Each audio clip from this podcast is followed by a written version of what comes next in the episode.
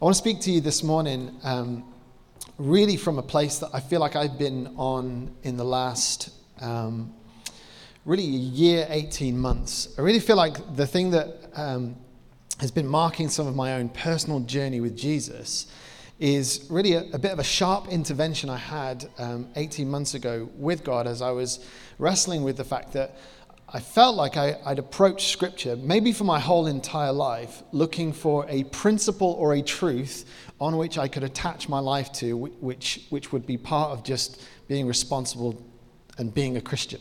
That I would I would search the Scripture, I would I would read His Word and allow it to to illuminate truth and allow it to guide me by principle, so that I could live what a life that, of what it looks like to be a Christian, to, to follow Jesus. And then a year, eighteen months ago, I began to start to wrestle with God because He started to challenge me that that framing of how I would look at Scripture and how I would allow it to uh, influence my life was really devoid of the person of Jesus.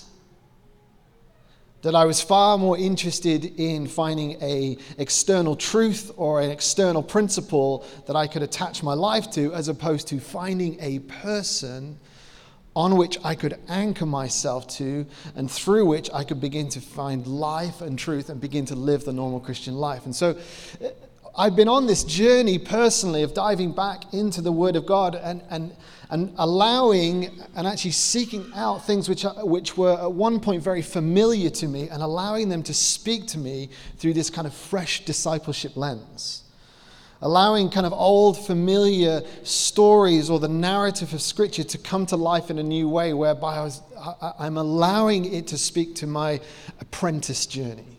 This discipleship journey. I, I wanted to bring one of those um, passages of Scripture that, that jumped out to me most in this last eighteen months. So if you got your Bibles, we're going to be in Luke chapter ten. It will be a familiar story to maybe many of you, but we're going to dive in anyhow and let Holy Spirit squeeze some new things out for us. Um, I want to talk to you this morning about discipleship, and I want to frame that with a lot of D's. Didn't work very hard at this, it just came. I want to look at distraction, devotion, demanding, decisions, doing, and dependence. Scribble all those down if you're making notes this morning. But discipleship, genuine following of Jesus, allows us to let the, the story and narrative of Scripture be revolved around the beautiful person of Jesus. And, and then allowing that narrative to be an invitation for me to step into His story and His life so that I can be an apprentice of Jesus. And this, this particular moment um, in Scripture, which we're going to look at in Luke ten, is hugely helpful as it speaks to our hearts and our lives and how we can be postured in that and allow it to, to, to, to order and dictate and determine what our lives might look like as it is in close proximity to the life and breath of Jesus. And ultimately, it's a it's a familiar story of Mary and Martha. And in many senses, you've probably heard this story a bunch of times, preached on in a million different ways. And, and obviously, there's the hallmark reality of how do we live lives that aren't distracted. But there's so much more for us to wring out of this passage, and that's what I hope to do. And it's amazing to think that actually a, a, an ancient story as it, as it is, um, with a very different cultural context, could speak right into our cultural moment, where actually busyness, distraction, frustration, a demanding life, a busy life, a highly distracting world, that, that this story could, could speak into our cultural moment, to, to speak into our lives in a profound way. Because the reality is that, that when we're distracted, we end up doing the wrong thing, we end up in the wrong place, and oftentimes we can look at our lives and, and through that process of landing somewhere because we were distracted, ultimately we're not loving the outcome. It's either in the wrong place or end up doing the wrong thing. It was funny this week, uh, a story popped up um, from Manchester. You might have seen it on, it made national news because it's hilarious. But this was the tweet that Hawksmoor, which is a restaurant in Manchester, put out this week. Uh, to the customer who accidentally got given a bottle of that wine, which is four thousand five hundred pounds on our menu last night, hope you enjoyed your evening. To the member of staff who accidentally gave it away, Uh, chin up, one-off mistakes happen. We love you anyway. So interestingly, the, in this restaurant, steak restaurant in Manchester, a customer had ordered a two hundred sixty, like, let's not feel too, like, this customer had ordered a, par- a bottle of wine that was two hundred sixty pounds. So they were prepared to go that way. Anyway, ended up with a four and a half grand bottle of wine instead, by mistake. Have you ever been to that restaurant? Which I have. It's a pretty noisy place. It's a pretty distracting place. It's no wonder. I mean, I wish I had tried, been there. I wish that was the mistake that happened to me. But anyway, the reality is, is that, like, we make mistakes. We find ourselves in places doing things just because life is busy, full on distracting. And, and, and we end up in a situation like this waitress found herself in. I think it's interesting for us to, to note that that I think for many of us, there's there's not even the breathing room of margin in our life, often to just to hit pause, to even reflect. Like for, for many of us, the pace of life is so continuous and so bombarding that actually there's not much breathing room to even reflect, oh, is that what I want or I'm wanting out of life? Is is that what I actually want? And so maybe this morning is a is a moment when we can breathe in with Holy Spirit. Maybe for many of you, you've just been breathing out. And you know what happens when you just breathe out? You die. So maybe this is just a grace moment for us to let the scriptures speak to our lives. The Holy Spirit would, would give us a, a margin moment to step away, a, a moment where we can reflect and respond to what is going on in my life? Where am I anchored to? What is the distraction? What is the busyness? What is the overwhelming nature of my life doing to me and to my future? So actually, let's pray to that end. Holy Spirit, we just invite you this morning. Come speak to us. Come and illuminate through the life of these verses such that we can come to life with you. Lord, we, we just choose to step away from the busyness, the things that are all at the forefront of our mind this morning. We choose to step away for a moment and to review and to reflect with you, Holy Spirit. And I pray that God, uh, through these verses, you would not just illuminate an external truth of the way our life could look, but you would connect us again to the life of Jesus, that we would step into a relationship that would form and forge what our life would look like, that there truly would be a breathing in and a breathing out. There would be a coming and a going. So help us, Holy Spirit, this morning. In Jesus' name. All right, Luke ten. Just the context, um, Mary and Martha, uh, they are two sisters. They have a brother called Lazarus. They show up about three times in Scripture. They are the friends of Jesus. Uh, and interestingly, we, we get this window into their lives. And, and Jesus is in this a moment where, where Jesus finds himself in, in their house, begins to start to teach something that could profoundly impact the way we do life. So let's read these verses together. Luke ten, verse thirty-eight. As Jesus and his disciples were on their way, he came to a village where a woman named Martha opened her home to him. She had a sister called Mary who sat at the Lord's feet listening to what he said. But Martha was distracted by all the preparations that had to be made. She came to him and asked, Lord, don't you care that my sister has left me to do all the work by myself? Tell her to help me. Martha, Martha, the Lord answered, you're worried and upset about many things, but few things are needed, or indeed only one. Mary has chosen what is better, and it will not be taken away from her. So as I've said, this, these verses actually get to frame some of our own discipleship journey. There's a, a learning moment that we can glean from the way Jesus interacts with these two sisters in this moment. There's so much to take from it.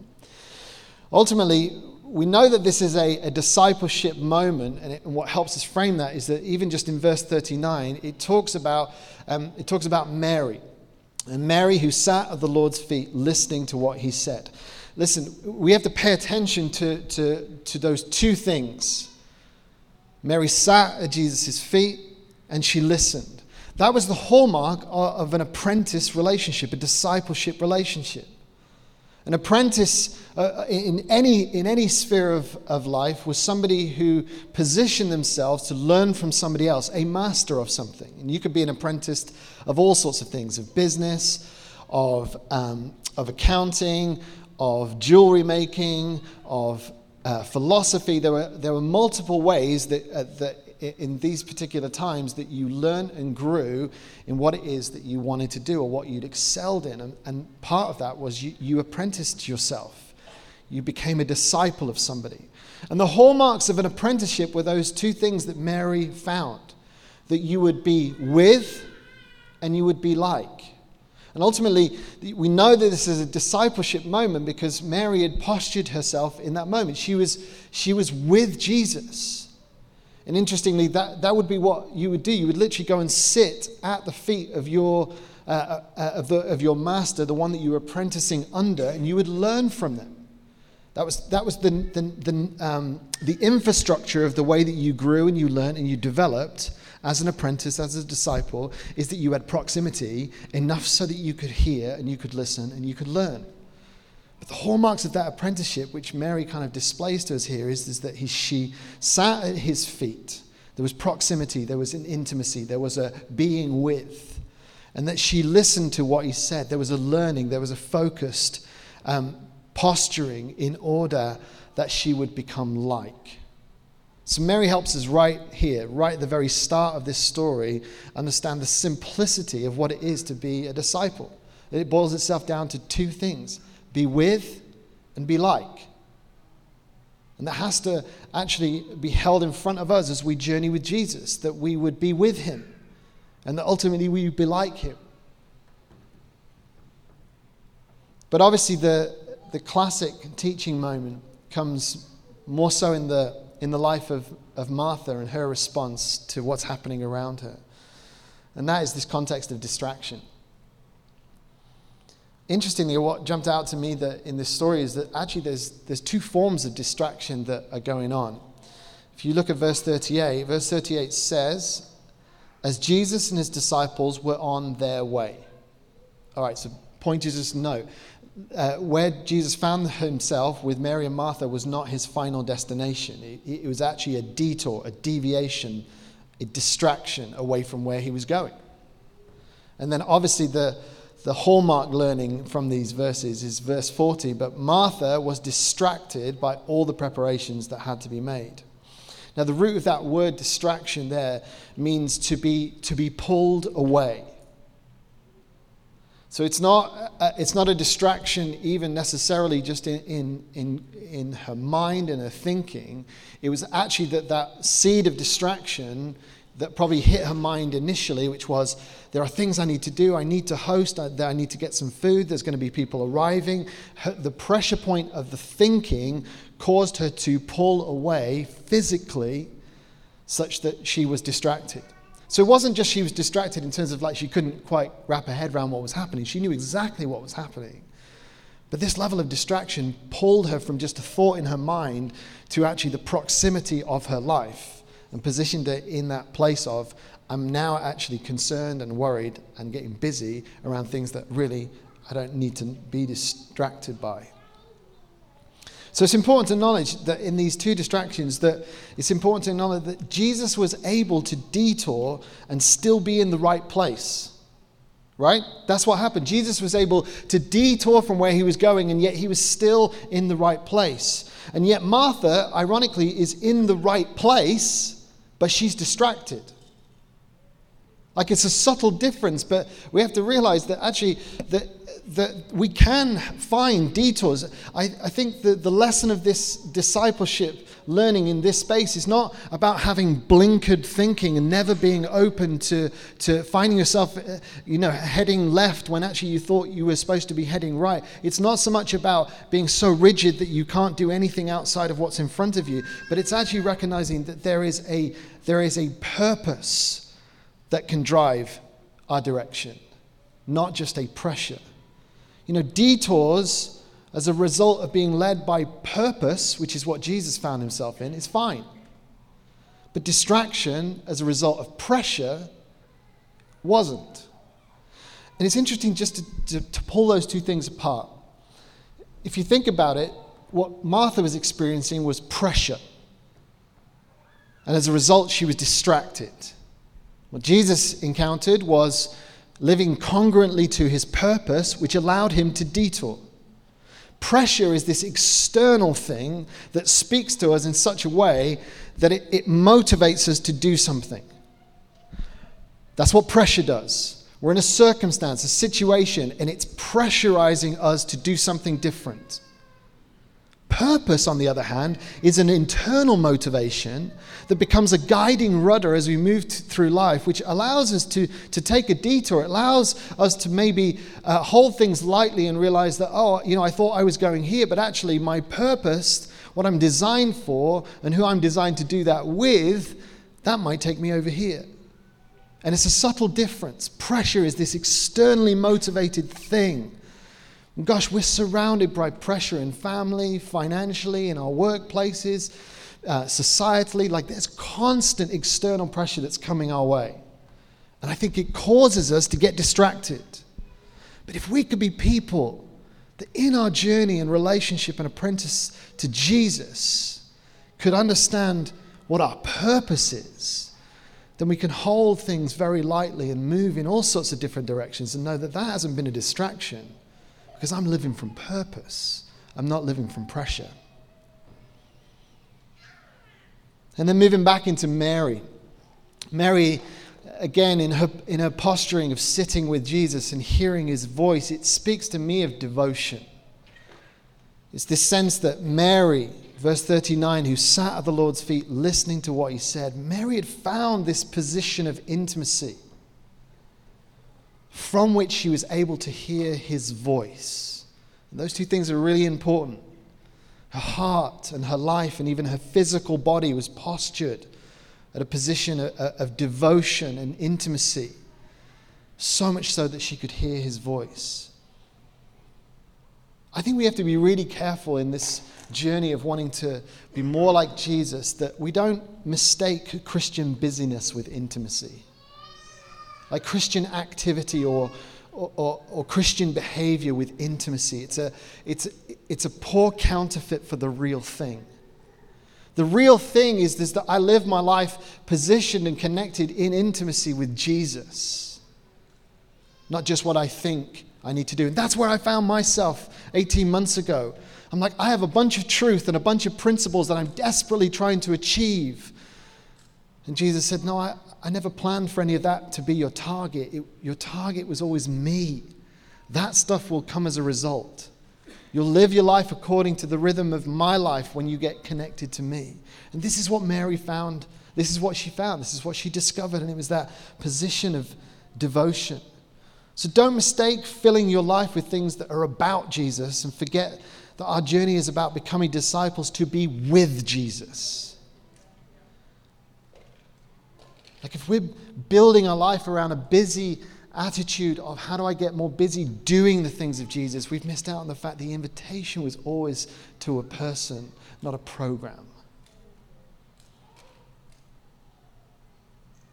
You know, and discipleship, interestingly, this is the thing that Mary discovered in this moment at Jesus' feet, that discipleship was not just a cerebral exercise of learning principles, but it was about posturing one's life in connection to someone through which you could begin to learn and grow and become more like them. This is what being a disciple really is about. And for some of us, that that level of devotion has to begin to be, be um, influenced by intimacy. I think for some of us, devotion looks more like disciplined behavior. And again, it's just a counterfeit. Devotion is, is guided by and fueled by intimacy. Purely discipline is, is, is fueled by duty and obligation. And yet our discipleship journey has to be fueled by intimacy. And it's that rhythm where we find a new level of devotion. And this is the posture that Mary discovered. She discovered devotion. And maybe the gauge of where we're at in our devotion journey would be to consider, can I actually hear his voice? That's the thing that jumped out to me recently, is that it wasn't just good enough for, for, for Mary just to posture her life, to be sat at Jesus' feet. She had to hear his voice. And that actually devotion is far more about a journey of interconnection, of hearing Jesus' voice and responding, as it is to simply knowing things about Jesus. You know, Mary and Martha ultimately, at some level, both had proximity to Jesus, but one had intimate proximity and the other one was just in the house. How many of us are, are living a life where we think we are walking with Jesus when we're kind of just, actually, we're just in his house? Like, how many of us have just settled for, I'm in the house. I said the prayer, I'm in the house. I got through the front door. I know where I'm going for eternity. How, how many of us settled for, we're just in the house, getting on with some busy activity? When actually the invitation was always the level of proximity where we could hear his voice. Like, that would be the goal. Not that we'd be in a house, but that we'd be by his feet, that we would hear his voice. One of the reflections just from this passage as well is that Mary, uh, sorry, Martha hits this moment where she's become acutely aware of the disappointing outcome of what she's doing. Verse forty says this, she came to him and said, Lord, don't you care that my sister has left me to do the work by myself? Tell her to help me. So Martha's hit this wall, and her reaction uh, is a great indicator of what's going on, both externally and internally. You know, how many of us get in situations in life where we where we begin to just, our dialogue with God is more framed by demanding him move on our behalf? Like, we're just disappointed or not satisfied, or there's a sense of like, I, I, I'm not loving the outcome of, the, of what's happening in my life. And so we begin to have this sort of wrestle with God, like demanding that it be different. That's where Martha found herself.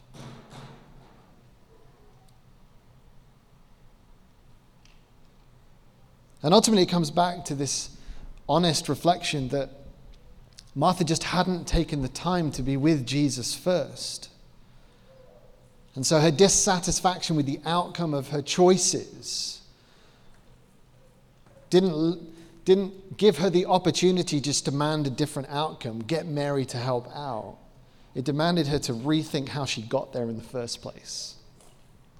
So maybe that's you. Maybe you're sitting here and you're like, oh no, that, that rings a bell. I feel like actually most of my conversations with God are, are a level of dissatisfaction about where I am, the outcome of life. I want something different. God, move on my behalf and do something different. Maybe that is what's framing some of the, the interactions you're having with God at the moment. Well, I encourage you. The solution to that is not necessarily for God to change the outcome, but maybe for you to begin to revisit the process. Which leads us to think about decisions. Because every, every process that we step into in our discipleship journey is framed by the decisions that we make. And this is the beauty of Jesus when he says in verse forty-one, Martha, Martha, the Lord answered, you are worried and upset about many things. You know, anytime you see um, a name repeated twice, it's not out of sort of irritation or anger. It's actually Jesus leaning in with compassion. Martha, Martha. He's acutely aware of her of her worry and her upset. He can see it probably visibly on her face and in the sharpness of her voice. And Jesus was able to see that Martha was not loving the outcome of her decision. He observed the worry. He recognized the upset. And how many of us actually find ourselves in that space, looking at what's going on around us, looking at, at, at the outcomes of our life, and finding ourselves worried and upset? But could it be that we find ourselves in that space, in a place of observation around, around the, the outcomes of the decisions we make or have made, and maybe even giving ourselves the permission to say, oh gosh, what's happened here is I've landed in a place based on a decision I made that was devoid of a journey of asking Jesus what he wanted for my future. I'm really uh, um, challenged by this, because I think for, for me there's plenty of things which in the busyness of life I will throw up a prayer and hope that God answers my prayer and moves on my behalf. There are very few occasions when I when I know that I, I take a step back, where I lean into what could be the very beautiful space of decision-making, which is that I am sat at Jesus' feet, that I hear his voice, and I make decisions according to what he says. Like some of the, the cultural narrative of our life and the busyness, uh, uh, we've almost evolved that sort of decision-making process through to, I'm kind of on my way over here, Jesus, come bless what I'm doing. That's kind of how we've framed the decision-making process. It's like, Jesus, I'm kind of on this trajectory already. I'm kind of, this is kind of what I want to do anyway. This is kind of where I'm heading anyway. I hope that's okay. Jesus, come and bless what I'm doing.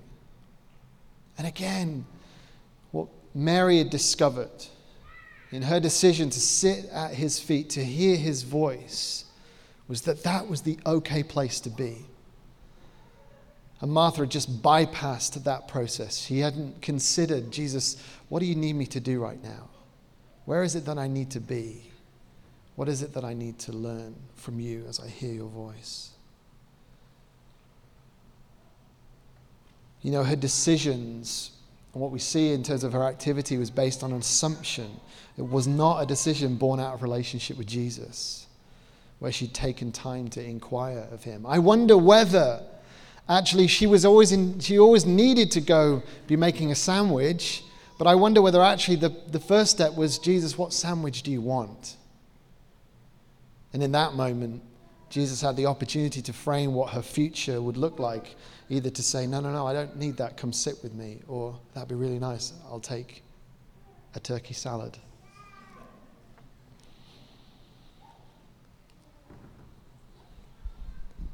I feel like one of the pitfalls of this this story that we, I think, in our simplicity, potentially fall into is is um, is that we think that in some way that this story is about Mary being good and Martha being bad. Like, I do think this story does f- need to help us frame what the doing part of our life looks like. That it's not about inactivity, but it's more about order. What do I mean by this? Jesus in verse forty-two says this. He, she says, Mary has chosen what is better.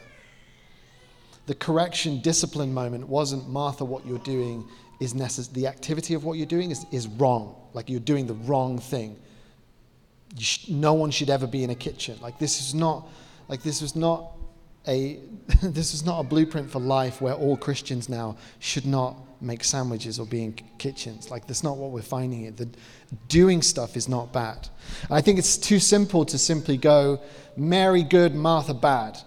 No activity good, activity bad. What I think we can learn from this story is that intimacy, which is good, leads to action, which is good. Right? And often we just get, if we would just simply take this story at face value, we we would, you know, for some of us, it'd be a handy way to say, well, I'm just going to sit in my house and soak with Jesus forever until he comes again. When actually that's not that's not what's being set up for us here.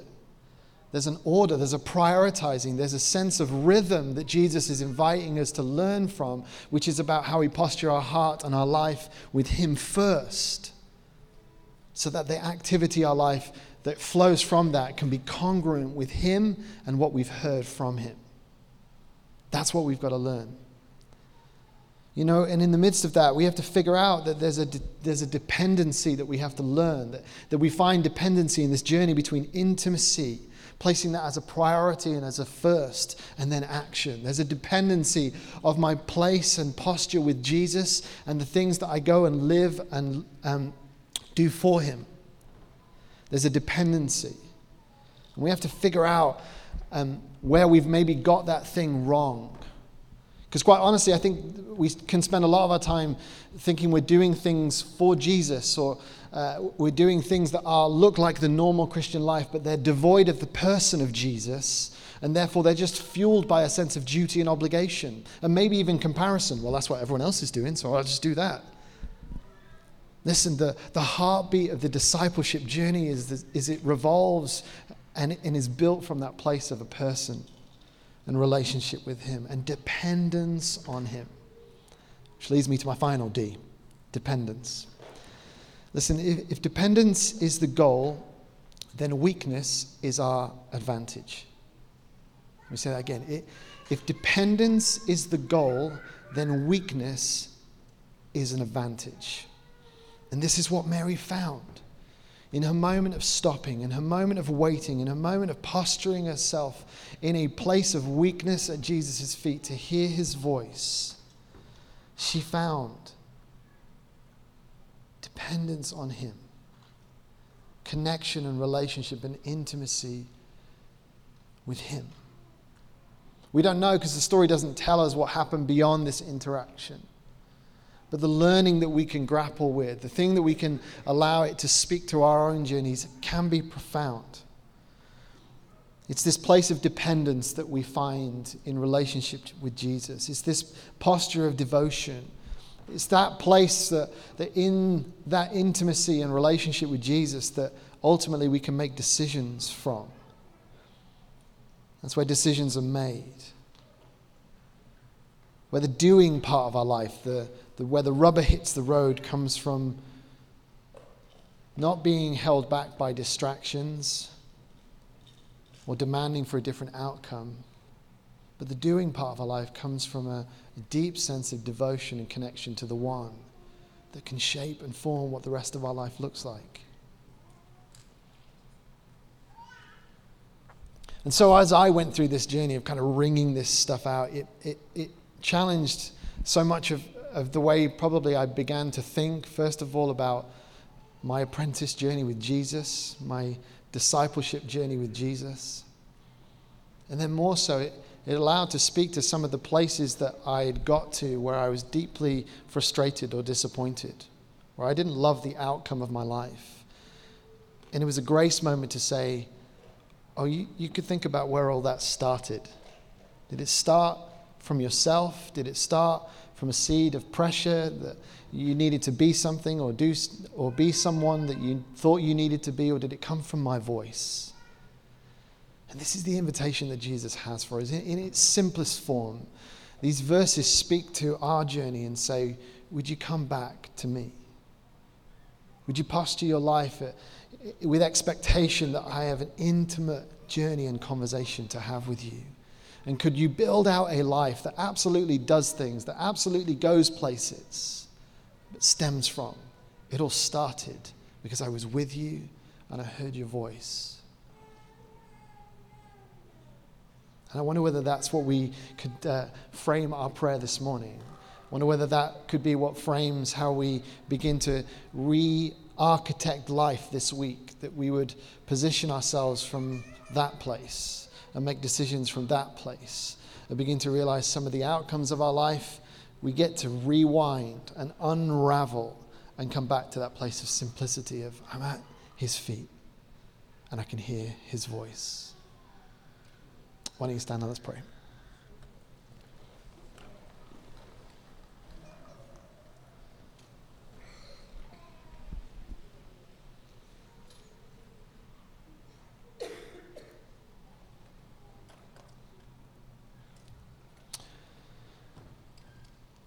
Holy Spirit, I thank you that you are here and that you're speaking to us. That, um, that Jesus, your desire for us this morning is not even necessarily to point out where we've got it wrong, but it's to call us back. And I thank you that even just the, the process of, of repentance, which is not so much just about walking away from sin, although that's what it is, but it's about a changing in direction and a changing in the way I think. And so, Jesus, we just hold in front of you maybe some of the ways that we've thought about what our lives should and could and are about. That, Jesus, that um, there's an invitation in, in these words, in this interaction that you had with Mary and Martha that, that call us back to a simplicity and a starting line that simply says, Jesus, we want to be postured with you. Jesus, we really want to hear your voice.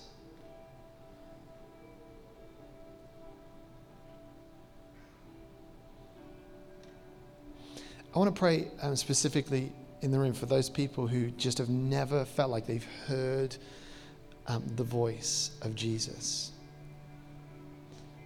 And again, that could come in a myriad of ways. It could be a still small voice. It could be a picture or an impression. It could be a, a verse that just you read and just and the Holy Spirit breathes on and just speaks to you. Jesus speaks in so many different ways. But I want to specifically pray this morning for those that say, you know, I've been I've been walking out of sort of duty and obligation, but I want to now walk out of intimacy where I hear your voice. If that's you, would you do something really bold and just throw up a hand? If you're just like, you know what, I I want to hear Jesus' voice. I don't think I've been there. I don't think I've known what that is. If that's you, thank you. Thank you. Thank you. All right, so for those that have just responded to that, Jesus, we say, would you come?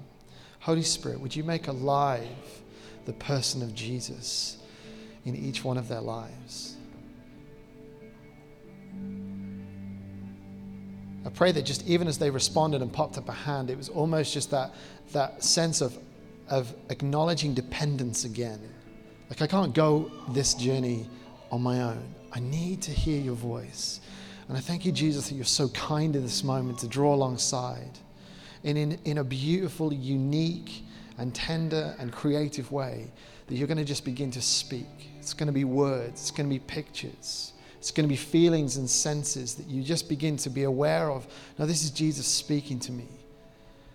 And I bless you guys who've just responded in the room to know the beauty of the intimate journey you have with Jesus, that how you relate, how you communicate, how you hear his voice is going to be uniquely different. But in all of that, Jesus, would you make yourself loud and alive and clear to each one of these people in Jesus' name? So um, we thank you, Jesus, for the invitation. We say we want to respond uh, with our lives, with our yes. We want to commit to unraveling things where we've gone it alone and gone it, gone at it by ourselves. Thank you that there's grace to unwind, to unravel, and to do it again very, very differently. And I thank you that, Jesus, you meet us in that whole entire process. And then you take us by the hand and you lead us forward. Thank you for your presence in our lives. In Jesus' name. Amen. Um, ministry team, I'd love it if you'd make yourself available just at the front. Um, hey, if you're here this morning and you know that there are things that are going on in your life, maybe you're sick this morning, you just love somebody to stand with you and pray with you, there's an amazing uh, group of people who are part of our ministry team who would just love to stand with you and pray with you, and importantly, hear God's voice for you. That's the beautiful thing about being a, a prophetic church, ones who just say, God, we can hear your voice, and we can share that with others so they can be encouraged, strengthened, built up. It's an amazing thing to be God's family and to share his voice with one another. And so this morning, if you need any of that, if you need encouragement, if you need someone to pray for you, don't feel like you need to leave here the same way you came in. We absolutely want to wrap family around you and pray for you this morning, so make sure you do that this morning.